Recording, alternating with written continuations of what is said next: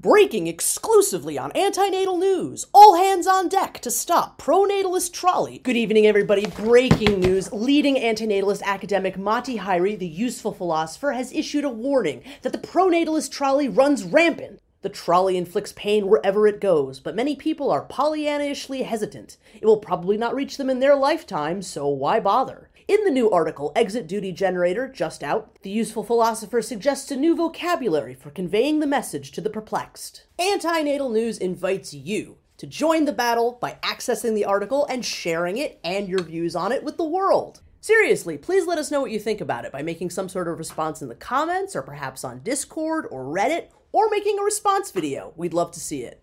Thank you for tuning in to this special edition of Antinatal News.